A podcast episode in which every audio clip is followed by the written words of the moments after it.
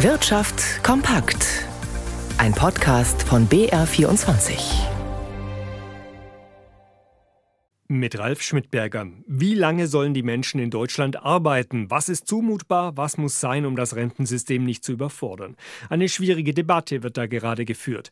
Derzeit wird das sogenannte Regelrentenalter schrittweise von 65 auf 67 Jahre angehoben. Und manchen Experten scheint auch das noch nicht genug.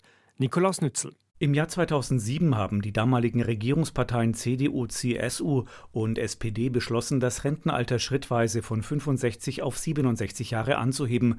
Aber immer wieder gibt es Forderungen, dass damit nicht Schluss sein soll. Jetzt hat die Volkswirtin Veronika Grimm von der Uni Erlangen-Nürnberg für Aufmerksamkeit gesorgt. Grimm gehört auch zu den sogenannten Wirtschaftsweisen. Sie wirbt für ein Modell, das vorher der ehemalige Direktor des Max-Planck-Instituts für Sozialrecht und Sozialpolitik Axel Börsch-Supan vorgeschlagen hatte. Falls die Lebenserwartung weiter steigt, soll pro zusätzlichem Lebensjahr acht Monate länger gearbeitet werden. Zur Begründung verweist die Wirtschaftsweise Grimm darauf, dass die Zahl der Rentner zunimmt, während die Zahl der Beitragszahler sinkt. Außerdem erwarten Bevölkerungsforscher einen weiteren Anstieg der Lebenserwartung. Seit den 1960er Jahren hat sich die Zahl der Jahre, die Rentnerinnen und Rentner Ruhegeld beziehen, in etwa verdoppelt. Eine politische Mehrheit für eine weitere Anhebung des Rentenalters zeichnet sich derzeit allerdings nicht ab. Die Regierungsparteien haben im Koalitionsvertrag festgelegt, dass das Rentenalter nicht steigen soll. Air Berlin ist vor sechs Jahren in die Pleite gerutscht. Nun ist der Markenname Air Berlin verkauft worden, und zwar an den Luftverkehrsunternehmer Markus Rosello. Der Gründer der Fluggesellschaft Sandair hat sich in einem Bieterverfahren durchgesetzt, wie der Insolvenzverwalter nun bestätigte. Dem Portal Aerotelegraph zufolge liegt der Kaufpreis bei 120.000 Euro. Ob Rosello die bekannte Marke wieder an den Himmel bringen wird, ist unklar. Dem Aerotelegraph sagte er, dass er einige Ideen habe. Es sei aber unwahrscheinlich, dass er den Namen für die in Stralsund ansässige Fluggesellschaft Sander verwenden werde. Im russischen Angriffskrieg in der Ukraine setzt die Regierung in Kiew auf Waffenlieferungen aus dem Westen. Allerdings haben Länder wie Deutschland nur sehr beschränkte Bestände, beispielsweise an modernen Kampfpanzern. Deswegen werden inzwischen auch längst ausgemusterte Waffensysteme wie der Leopard 1 Panzer vom Schrott geholt und wieder flott gemacht. Für einige Unternehmen ist das ein Millionengeschäft. Stefan Liener berichtet. Als Belgien im Jahr 2014 seine letzten Leopard 1 Panzer ausmusterte, wanderten die Fahrzeuge nicht zum Verschrotter. Brüssel verkaufte die damals schon betagten Panzer für einen Stückpreis von um die 15.000 Euro an die Firma OIP Land Systems. Für Firmeninhaber Freddy Verslaus ein gutes Geschäft.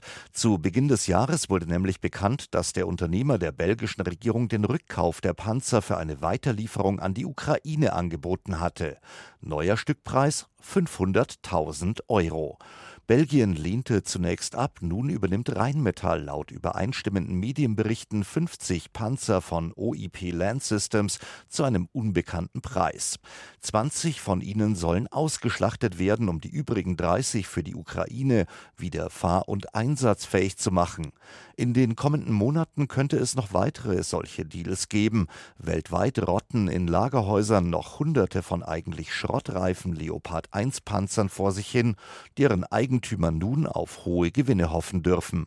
Aus China hat es heute schwache Wirtschaftsdaten gegeben. Jan Plate in unserem Börsenstudio. Wie sehr setzen denn diese Daten dem DAX zu? Also in China sind sowohl die Einzelhandelsumsätze als auch die Industrieproduktion im Juli hinter den Erwartungen zurückgeblieben, um die schwächelnde Wirtschaft zu stützen.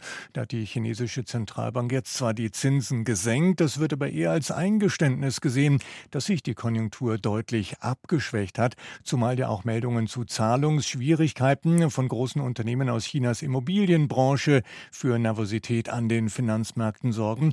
Ja, und der DAX, der büßt ein Prozent ein auf 5 15.748 Punkte.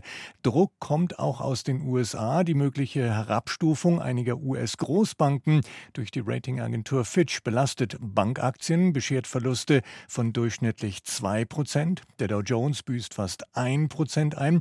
Außerdem nämlich haben die US-Einzelhändler im Juli ein unerwartet kräftiges Umsatzplus eingefahren. Das schürt Zinserhöhungssorgen durch die US-Notenbank. Und noch der Währungsmarkt. Der Euro steht bei einem Dollar 0,935.